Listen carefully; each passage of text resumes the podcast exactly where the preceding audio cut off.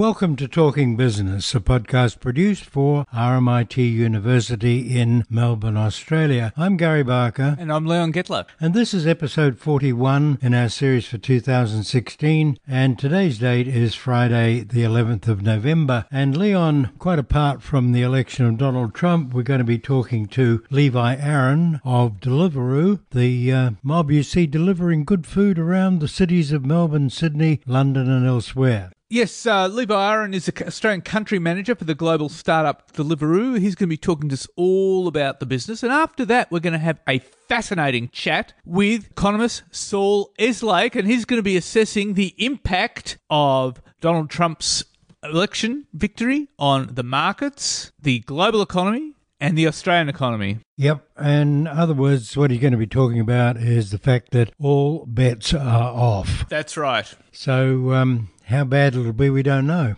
Okay, well, let's listen to Levi Aaron and where Deliveroo came from and where it's going. Levi, uh, how many restaurants does Deliveroo, Deliveroo have on board? So currently, uh, Deliveroo has 1,700 restaurants on board around Australia. And how long did it take you to get that up? We launched Deliveroo in Australia in November. Um, we started off first just in Sydney and Melbourne. Um, with a small crew, sort of working with the restaurants and, and growing that over time. Um, and we were able to open up Brisbane in April, um, and more recently, just in August, Perth and then Gold Coast. Um, so it's been phenomenal growth over the last, you know, almost almost one year, um, and we're really excited about what the next year holds as well. So um, I take it these are restaurants that don't normally do home delivery, is that right? Yeah, correct. So the delivery model predominantly works with restaurants that don't do delivery, and by that very notion, these are usually restaurants that are high end or gourmet sort of restaurants that you wouldn't associate with delivery normally normally. These are restaurants that you would go with your friends or family to visit and to enjoy as patrons, um, usually a couple times a month. But now you have the opportunity to have them delivered to your house or home that same great tasting, healthy food. How exactly does the delivery, bu- delivery business work? Oh, so Delivery for Business is a new product that we've just launched recently, and that that is focusing more on sort of your workplace. So we're looking at firms, whether it be law firms or agencies or companies, um, there has become a trend of recent that people in, in companies are getting perks where they may be able to um, order food after a certain time of the of the evening, and the company may give them um, you know a sort of allowance to use. Or it might be people who are you know getting a bit tired of bringing the old sandwich to work and want to have a change for lunch or, or have something a little bit more exciting. So we've recognized that from the data that we've looked at with all our customers, you know, who are coming back to us every single day and ordering food, and and we've notified or we've had a look at those customers and we've recognized that there is you know a huge segment that is coming from the corporate sort of market, from the you know the people who go to work every day, whether it's during the day or at night. And so we've isolated that down and, and worked with those businesses to provide a product that can enable them to actually order through one platform. Um, so if there's five of you ordering, you don't all have to five pay and do it separately. It brings it into one place. It makes it better for businesses who might have to put expenses through.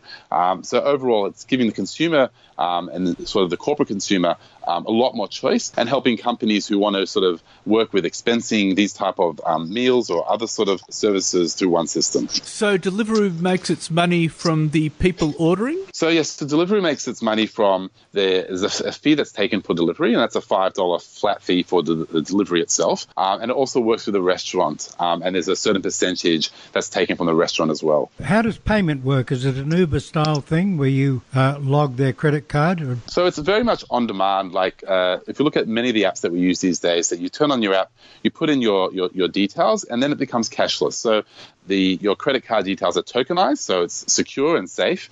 Um, and then what happens is every time you come back to the app, it's a one, two, three step process for you to choose your restaurant, choose the menu item that you want or the menu items that you want, and check out, and your food is on its way. And that's something that you can track through the app. You can watch the driver going from the restaurant to you, the streets that he or she is going down, so that you can rest assured your food is on its way, and there's a countdown clock showing you how far away that food is. The actual uh, ride, do you have riders? Yes, yeah, so with Deliveroo, we, we only work with uh, bike riders um, or scooters slash uh, motorbikes. So we're looking at two wheel transport. And the reason why we work with two wheel transport um, is twofold. One reason is that we are very conscious that as a you know growing company with many riders out on the road, both here in Australia and, and globally, um, that we were conscious of our carbon footprint. We're conscious of as we grow, doing the right thing by the environment. That's one reason. The other reason that we work with bikes or scooters or, or, or, motorbikes is because the ease of getting to the restaurant and to the customer. What you don't want to be doing is putting food in cars, they have to park and wait, and it makes the, the travel time for the food from the restaurant to the customer extended. Uh, so if you look at what we do with Deliveroo, on average, from the restaurant to the customer is about a six to seven minute journey. And we're confident with that journey, with our riders and with the insulated bags that we use to carry the food, that your food will at the optimum temperature that it needs to be. Tell, tell us about the riders. I mean, how do you recruit them? Yeah, so we have all different types of riders. Um, so we have riders that, that might be in university looking to earn a bit of cash um, while they're studying.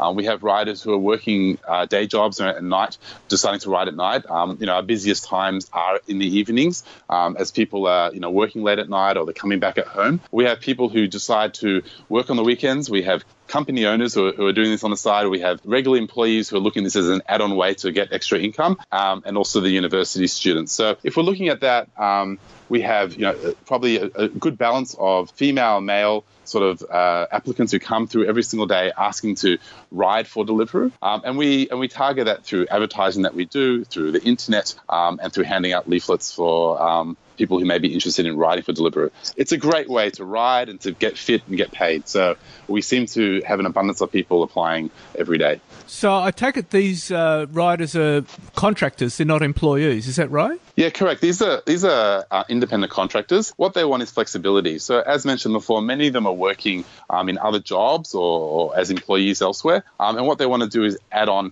you know, a few more a few more bucks to, to, to their back pocket, and they're doing that by choosing which hours they want to work. So they might decide to turn on on a Thursday night. They have an app. They can turn that on, and then if an order is available, it will ping onto their app they choose if they want to accept it or, or, or, reject it. If they accept it, then they're getting paid at that time to do that delivery. So if they do a delivery, they get paid uh, a fee to do that delivery. And if they choose to reject it, they can go back and watch TV or hang out with their friends and do something else. So the really what we know from our riders is they want flexibility. They want to be able to turn on and turn off when they'd like to. Your customers would be principally in the centre of a, of a major city like Sydney and Melbourne, would they? Yeah, so we started out in the centres. Um, so we, we looked at sort of population densities, places that have lots of restaurants. Um, and traditionally, that is sort of your, your city centres, your metropolitan sort of areas. And that's where we start off as Deliveroo, both overseas and in Australia, servicing the needs of sort of the, growing, um, densely populated area. However, over the last year or two, uh, we have been expanding those. So in Australia, in the last year, we have now opened to other areas. If we look at Sydney, we've opened up Manly recently. In, in Melbourne, Victoria, opened up Ringwood. So these areas aren't, you know, your CBD areas. These are areas that are a bit of outer suburbs. And what we do is work with the restaurants, work with the population that is there in order to do that service. And the third element is what we're doing now is something called Roobox. So we're going to areas that are not near restaurants. And these are new developments that are being built uh, where there's great residents, good population, um, who are usually drive 45 minutes or an hour to get to work, uh, but they recognize these great brands. So we're working with great restaurant brands, bringing them out and doing something called Roobox, where we actually build kitchens. These aren't pop ups, these are restaurants that will be there for six months or a year, where restaurants uh, it'll be a delivery only situation. So we have top brands coming to an area that can then service that area too. So we do want to spread this further um, and as far as the customer demands it. Now, I have to ask you this, but you'd be competing against others, uh, notably Uber Eats, for example. I mean, how do you distinguish yourself from those? Yeah, so very interesting that you raised that. I think we, we have a lot of respect for Uber. Uber has grown their business in a very short amount of time, and we look at that with great respect. Um, however, I think when we look at what we do, we focus on one thing, and that's the one thing we've been doing for the last three to four years, and that is we focus on food. I, I think it's one thing to move, you know, something from A to B. It's another thing to understand the intricacies of what goes on in one kitchen versus another kitchen, how to pick that up from inside a restaurant then to deliver that to a customer, whether they be at street level or through an apartment building or up, uh, you know, a building block in the city um, in the middle of the CBD. So what we do is we understand restaurant prep times. Our, our algorithms, our technology has been specifically built for the restaurants um, and for that whole journey for the customer. So I think that is one of our unique selling points, if you want to call it that. And the other part is that that experience that we have of dealing with food for the last four years. We understand that some food travel better than other food. We understand the packaging that needs to be used. So we sit with our restaurants and we discuss with them what packaging. As mentioned before, many of them don't deliver or haven't delivered in the past. And so packaging is something they haven't thought about. So we need to work with them and packaging suppliers to create the best packaging that's right for their product. So what are your growth projections? Well, currently we've been growing at about 30 to 35% month on month since we started um, in November, which is phenomenal growth. And probably one of the biggest challenges that we have is managing that growth. You know, as you grow, what we are concentrating on, what we are focused on is building sustainable business. And that's a business that's sustainable for the restaurants we're working with, for the riders, and for the consumers that they can bank on, be able to rely on us time and time again. So our growth projections for probably the next six months um, are to continue doing the growth that we're doing at that 30%, at that 35% growth rate in Australia.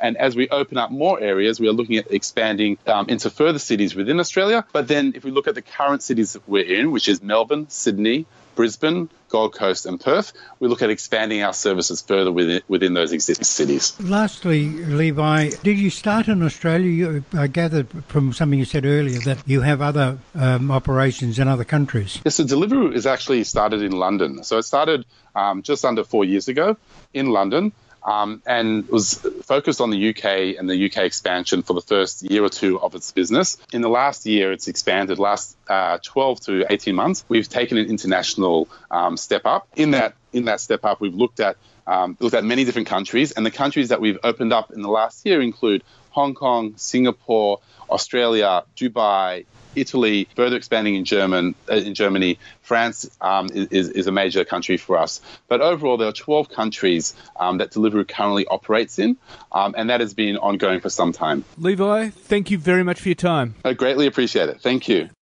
It's an interesting concept, isn't it, Leon? The uh, eat at home but eat good food from That's restaurants. Right. That's right. Yes, it's it's uh, and it's going to actually challenge restaurants around the world, particularly if they they're delivering stuff from restaurants that don't usually deliver. Well, that's true. You know, suddenly you can uh, get something delivered up at home. So now, Saul Eslake and how he sees the crumpitis that's hit America. Saul, it's like uh, Donald Trump has become the 45th US president. It uh, sent markets into a tailspin yesterday, although I noticed uh, the US market picked up slightly. What's your view about how this is going to affect markets and the economy? Well, the first point is that financial markets had not expected Trump to win any more than they had expected the British people to vote to leave the European Union at the Brexit referendum earlier this year. And as is almost always the case, when something happens which financial markets had not anticipated, there's a significant reaction to it, positively or negatively, according to whether they think the thing which has happened will be good or bad news. And in Asia, in particular, the unequivocal verdict of the financial markets was that the prospect of Trump becoming the 45th president of the United States was bad news. And that's understandable, particularly in the light of Mr. Trump's campaign pledges to, in effect, launch a trade war with China by declaring it a currency manipulator, a charge which has an element of truth in it, of course, although more as a matter of history than recent developments. And under existing law, that is, without requiring the approval of the Congress, even though the Republican Party is now likely to control both houses after uh, Mr. Trump becomes president, but without requiring any further congressional approval, Mr. Trump can, under existing law, impose tariffs of up to 46 45% on everything that China sells in the United States. And it would be hard to believe that China wouldn't retaliate to that in some way by imposing barriers on US exports to China, even though they're much smaller than US imports from China. The Peterson Institute in Washington, D.C., did a study of the possible effects of these measures and concluded that they could result in the US economy falling into recession, pushing the US unemployment rate up to 8.6% by 2019, compared with the current level of about 5%. And almost certainly the effects on other economies would be in some cases even greater. Uh, there's a lot for Australia to worry about, uh, about the potential implications for us of a trade war between our biggest and our third biggest trading partners. It's hard to see how any good could come for us out of all of that. The US markets themselves, when they opened, however, took a different view from the Asian markets and the early trading in Europe. That might have been partly because prices of pharmaceutical company stocks rose quite strongly on the basis that they would now not be subject to the tighter regulation that Hillary Clinton had proposed in the course of her campaign. And it would seem that others in the US financial markets have taken heart from some of the proposals that Donald Trump made during the campaign that he said would boost economic growth, including big tax cuts for US companies, uh, much the same way as Malcolm Turnbull and the coalition argued during the Australian election campaign uh, earlier this year, and a major program of infrastructure spending. Now, many economists worry that the combination of those two things would result in a greatly enlarged US budget deficit and higher US interest rates. But for the time being, at least, equity market investors in the US appear to be focusing on the possibility that that could result in higher rates of economic growth than the US has achieved over the years since the end of the recession following the global financial crisis of 2007 9. Uh, we have to wait and see what the impact of all of those things will be. There are two other aspects of Donald Trump's platform that I and other economists do find troubling. The first of those is Mr. Trump's attitude to the Federal Reserve, which is, after all, the custodian of the world's principal reserve currency, the US dollar. Mr. Trump made a number of highly personal attacks on Janet Yellen, the chair of the Federal Reserve, accusing her of holding down US interest rates at the behest of President Obama in order to help the Democrats candidate in the presidential election campaign. And it may well be that Janet Yellen finds it difficult to continue serving as chairman of the Fed under a Trump administration. Even if she continues, her term expires at the beginning of 2018, and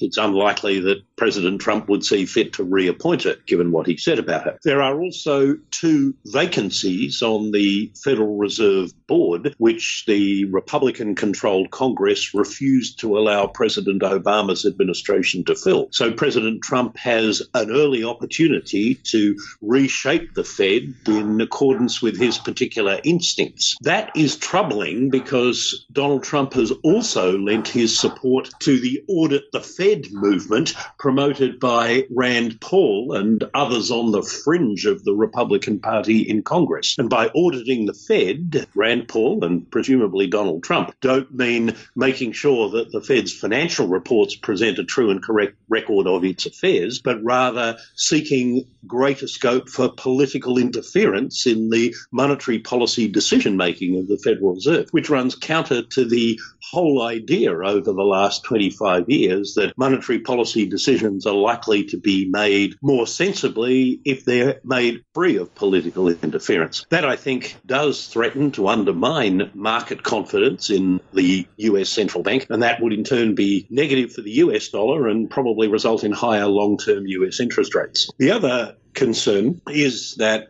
Mr. Trump's attitude to the US's long standing military alliances with European countries in the form of NATO and with Japan and South Korea in our region, in Asia, suggests that the geopolitical environment in both of those parts of the world, and possibly in the Middle East as well, are going to become much more uncertain. Mr. Trump has said he might not honour guarantees that the US has previously given to the security of countries in those those parts of the world that he might expect them to, quote, pay, unquote, for the services that the US provides for them. He threatened to pull US troops out of Japan and South Korea and suggested that those two countries and others besides, such as Saudi Arabia, should acquire their own nuclear weapons. Uh, that, as I say, risks heightening uncertainty about the medium to longer term political stability of important parts of the world. And that in turn can't be conducive to businesses making making long term investment decisions. So, although the initial verdict of the US financial markets was much more sanguine than the response of Asian financial markets to the election outcome, I still think there are more things to be worried about as a result of Donald Trump becoming the president of the United States than there are things to be hopeful about. Certainly, uh, you would say that there would be greater uncertainty and uh, higher risk premiums, wouldn't there? I mean, volatility is likely to stay elevated relative to recent levels. Uh, yes, I think that's right. And that's reflected, among other things, in the rise in the gold price, for example, as well as in market based measures of volatility, such as the VIX index. Um, these judgments may change as the shape of a Trump administration emerges. There'll be a lot of attention now paid to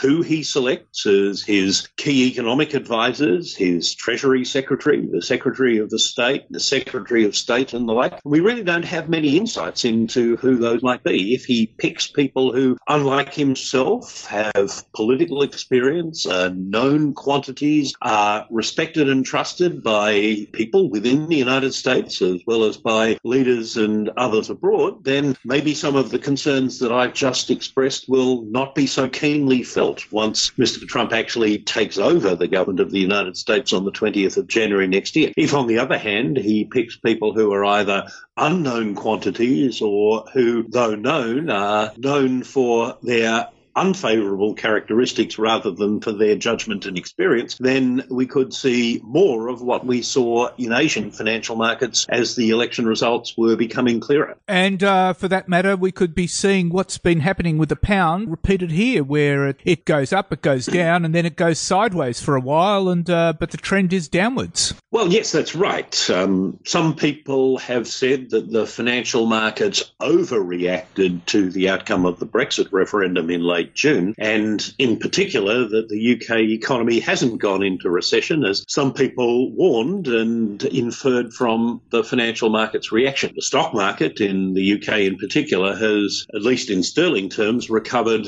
all of the losses that it sustained immediately after the Brexit vote, although the pound has, after its initial sharp decline, experienced some further declines over the last couple of months. Of course, there are a couple of important differences here. One is that that Brexit actually hasn't happened yet, uh, and it won't until April 2019 at the earliest, and it may not even happen at all in the form that was originally envisaged in the immediate aftermath of the Brexit vote. Whereas you know, we do know with certainty that uh, Mr. Trump will become the President of the United States in just over two months' time. The second thing, of course, is that the United States is much more important to the world as a whole than the United Kingdom is. And what happens in the United States, for better or worse, uh, has a much more important influence on the world as a whole, and in particular on our region here in Asia and in the Pacific than whatever happens in the northwest corner of Europe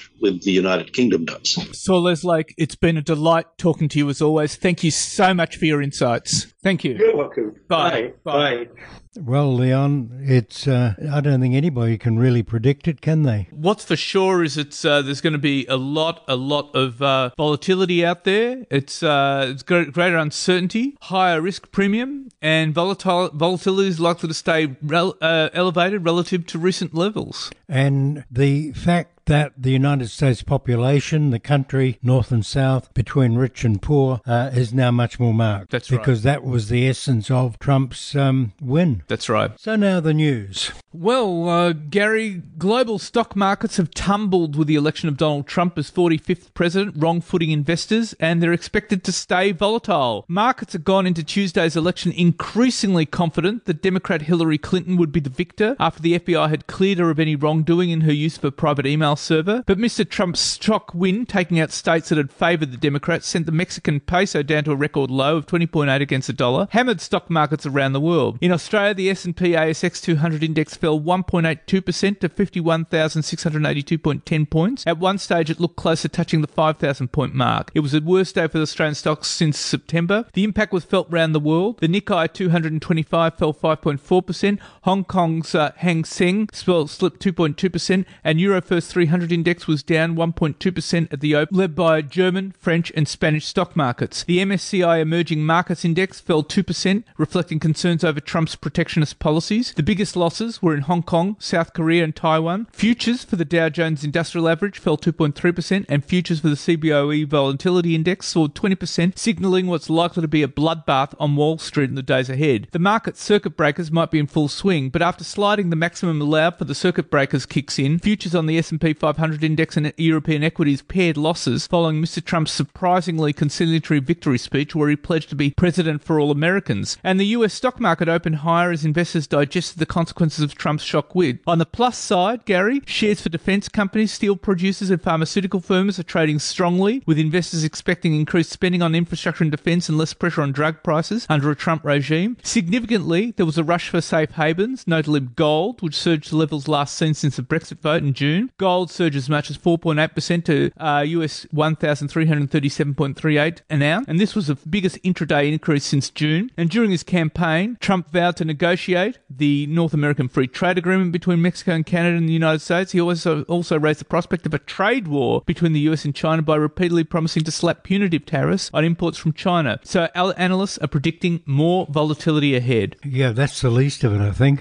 Yes, that's right. So that's what we can expect. Now, BlackRock, the world's largest money manager, has warned that Australia could lose its AAA credit rating next month if there are signs of further deterioration in the government's interim budget review. Stephen Miller, the Sydney based head of Australian fixed income at BlackRock, said the mid year economic and fiscal outlook delivered in December could be the catalyst for a ratings downgrade. And he said Australia's AAA rating was sailing pretty close to the wind. So let's see what the Treasurer comes up with next month. Yeah, and he's going to he's going to have to get something. That's right. Now, business conditions in Australia's construction industry have fallen sharply to a 20-month low, the which is worrying news for the construction industry. The Australian Industry Group Housing Industry Association Australian Performance of Construction Index fell 5.5 points to a 20 month low of 45.9 points. Now, any number below 50 shows the sector is in contraction. This was at 45.9, so that's serious. And now the drop off in apartment building was leading the decline, contracting at its steepest pace in 39 months. The sub index for apartment building decreased by 9.5 points to 39.9 points, and this was the lowest monthly result and sharpest rate of construction for the contraction for the sector since July 2013. At the same time, house building recorded a third month of decline, and further reduction in mining and heavy industrial projects saw engineering construction slipping back into negative territory after two months of solid growth, and commercial construction declined at a sharper pace with a continuation of patchy conditions across all the major project categories. I think that's a real worry. Very much. It's uh,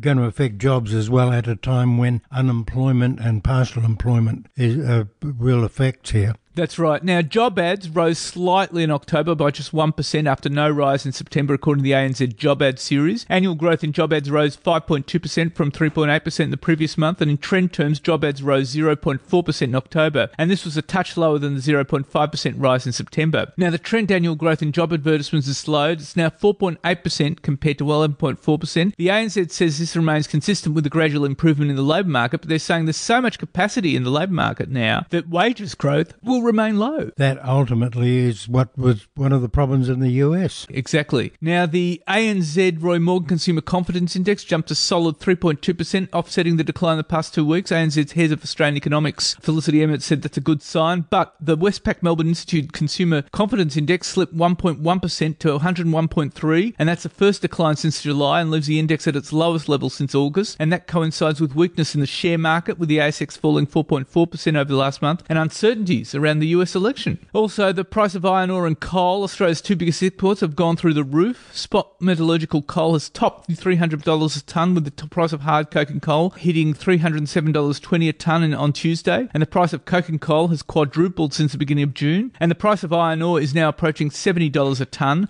The metal bulletin has it up 4% at $67.43 a tonne, the highest level it's been since January 2015. And the big driver of the increase has been China's renewed infrastructure spending. And that's boosted the steel industry and steel prices. Yeah, well, China's domestic market's important. He, he's doing all he can to boost it. That's right. Well, higher coke and coal prices and a weaker Chinese yuan have also contributed. Now, BMI research is now forecasting the iron ore price will settle in the US $50, 50 to $70 range because of strong demand from China. And that won't do any harm to the uh, budget. Not at all. Now, the latest National Australia Bank surveys found clear signs of moderation in Australia's non-mining economic recovery. The survey found the business conditions index fell two points to six index points, slightly above the long-run average average of five, while business confidence has slipped two points to four, below the long run average of uh, six. Employment conditions also deteriorated, unwinding the improvements seen since May. And there was deterioration in most industry groupings, with the worst in mining, followed by transport, and manufacturing and wholesale were also negative. Yep, and just remember the automotive layoffs as well. Now, uh, with the banks, Westpac posted a flat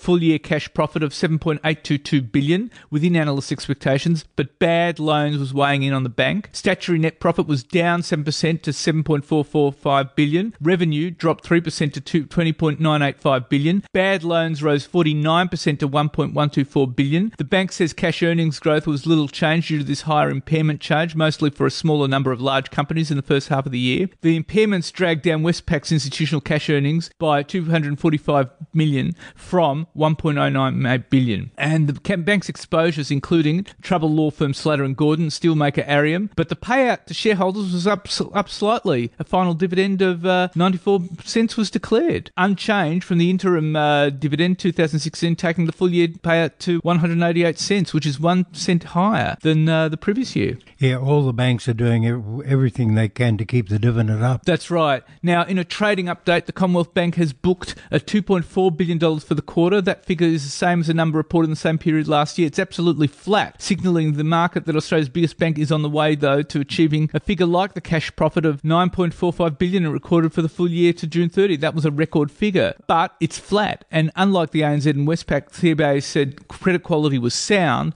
but if you track, look closer between the lines, loan impairment expenses were down one basis points to 322 million. And CBA said though that troublesome and impaired assets were up 3% at 6.8 billion, reflecting the ongoing stress in the New Zealand dairy sector. And there was continued stress in the areas of Western Australia and Queensland impacted by the mining downturn. And it said income growth was slightly below the number in 2016, the result of low interest rates, a strengthening Australian dollar, and higher insurance claims. And higher funding costs were also driving down margins margins. Yeah, and let's hope the housing bubble doesn't burst because that would affect all the banks. That's right. And uh, Gary, finally, bad news for Australia's media companies. First, the New Zealand Commerce Commission has signalled it will block media company NZME's taking over sector peer Fairfax New Zealand. The Commission has yet to make its final decision, but it said there were concerns about one outlet controlling nearly 90% of New Zealand's print media market, the second highest level of print media ownership, second only to China. The takeover would control New Zealand's two largest news websites, New Zealand Herald Co.nz and Stuff.co.nz, which together have a population reach more than four times larger than the next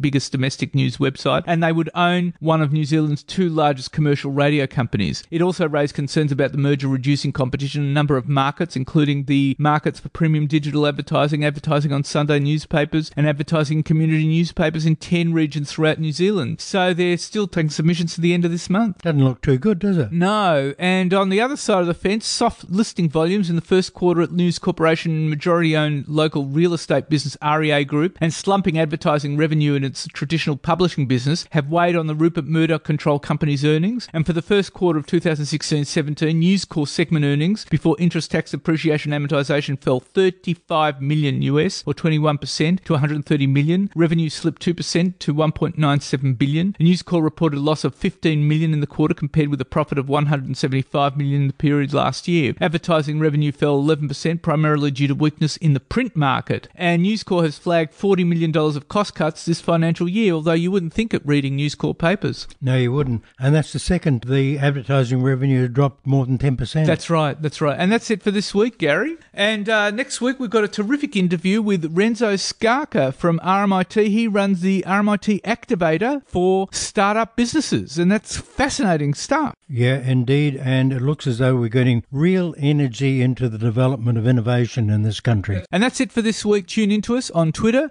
at Talking or on Facebook. In the meantime, stay safe and we'll talk to you next week.